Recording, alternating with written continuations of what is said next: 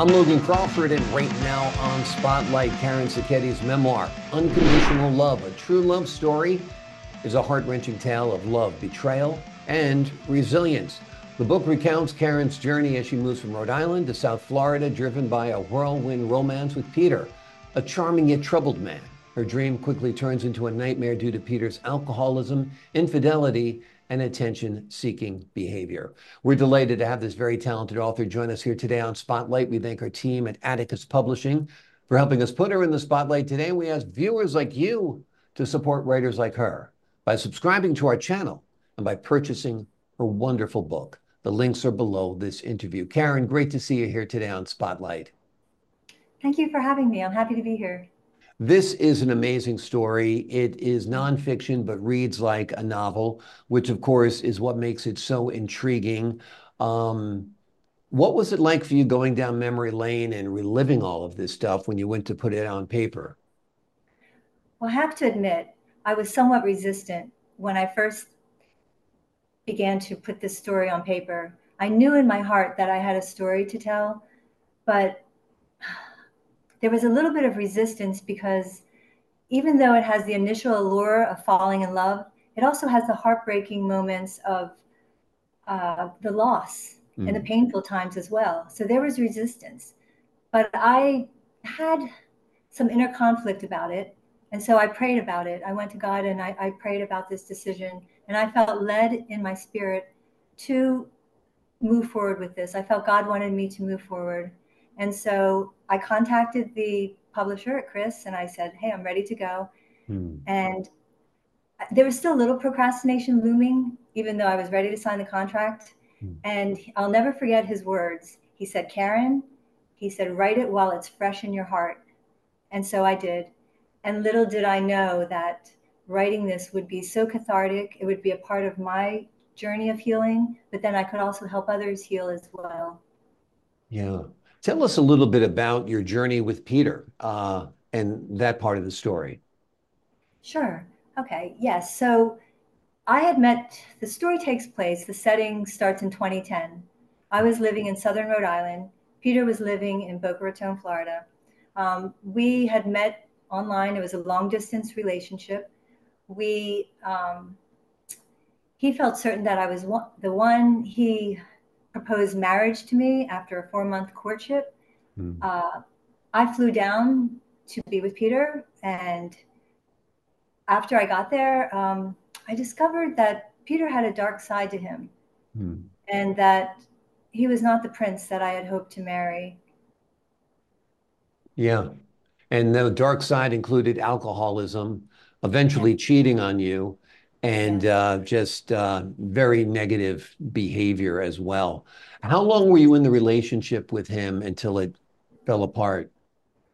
Uh, so we were living together for two and a half months in Boca Raton, and I also discovered that um, he was reclusive. So he wasn't physically cheating on me, but he was having conversations, telling mm-hmm. women that he loved them.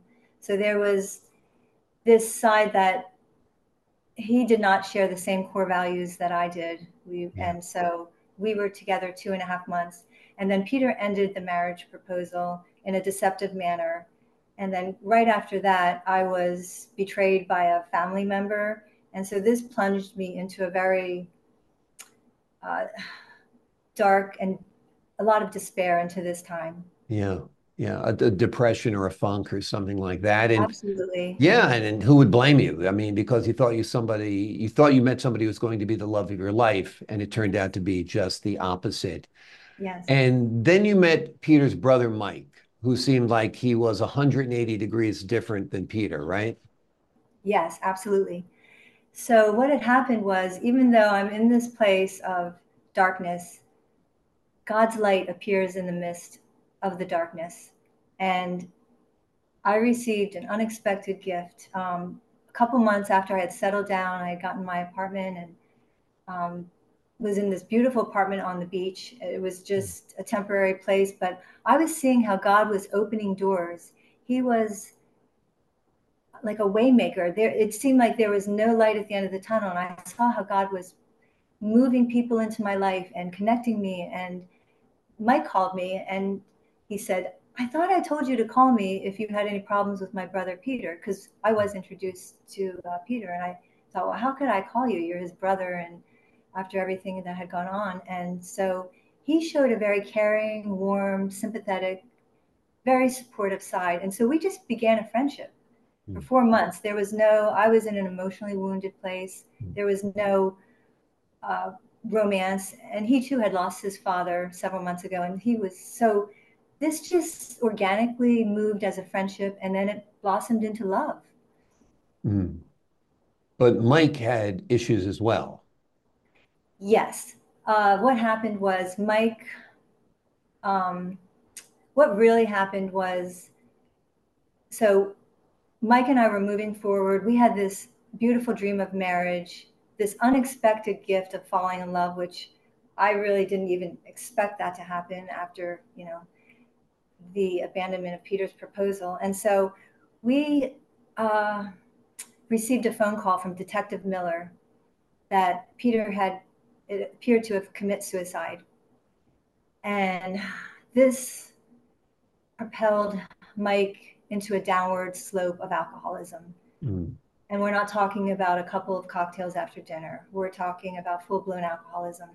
Mm. And this positioned me where I felt like I was racing against the clock to keep him alive.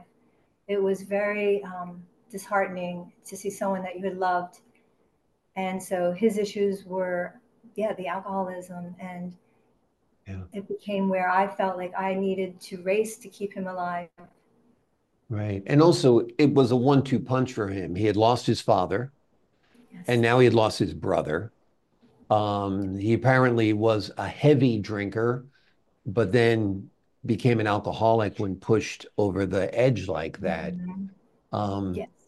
Your faith is what sustained you through all of this. Tell us a little bit about that. Absolutely. Absolutely. Um, I share in my book seven scriptural promises that anchored me during this very painful time in my life. Um, the number one scriptural promise is that God promises us that we shall never be alone. God promises that. And I want the reader to really understand that you do not have to go alone through this.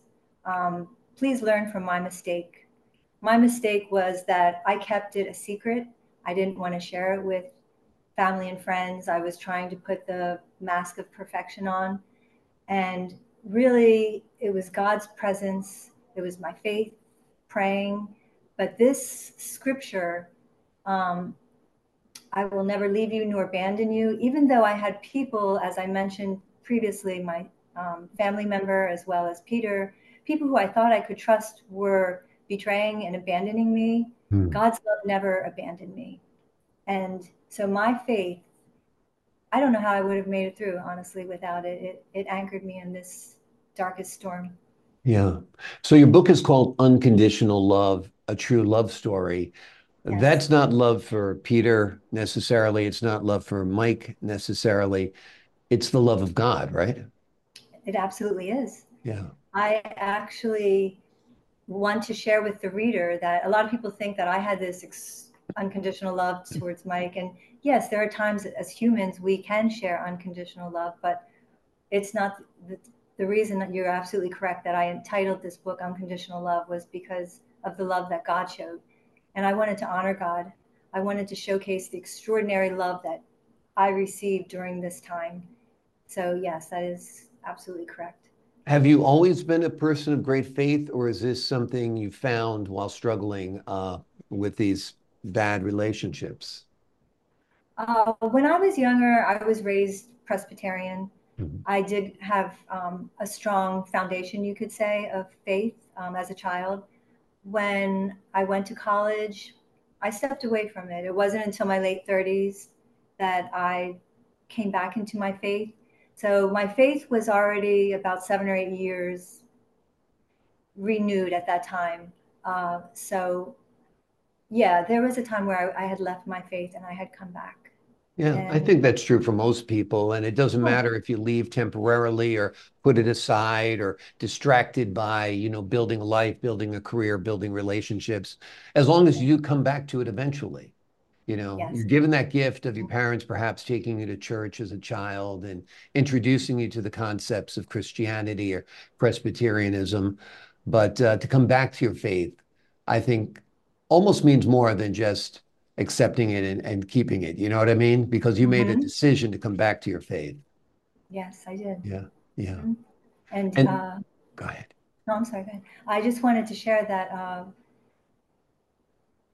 I wanted to not only honor God, but I also wanted to honor Mike, even though he had these issues, and even though people see that okay, he's this alcoholic, and he became self-destructive to the point where he um, had lost his life at the end of the story.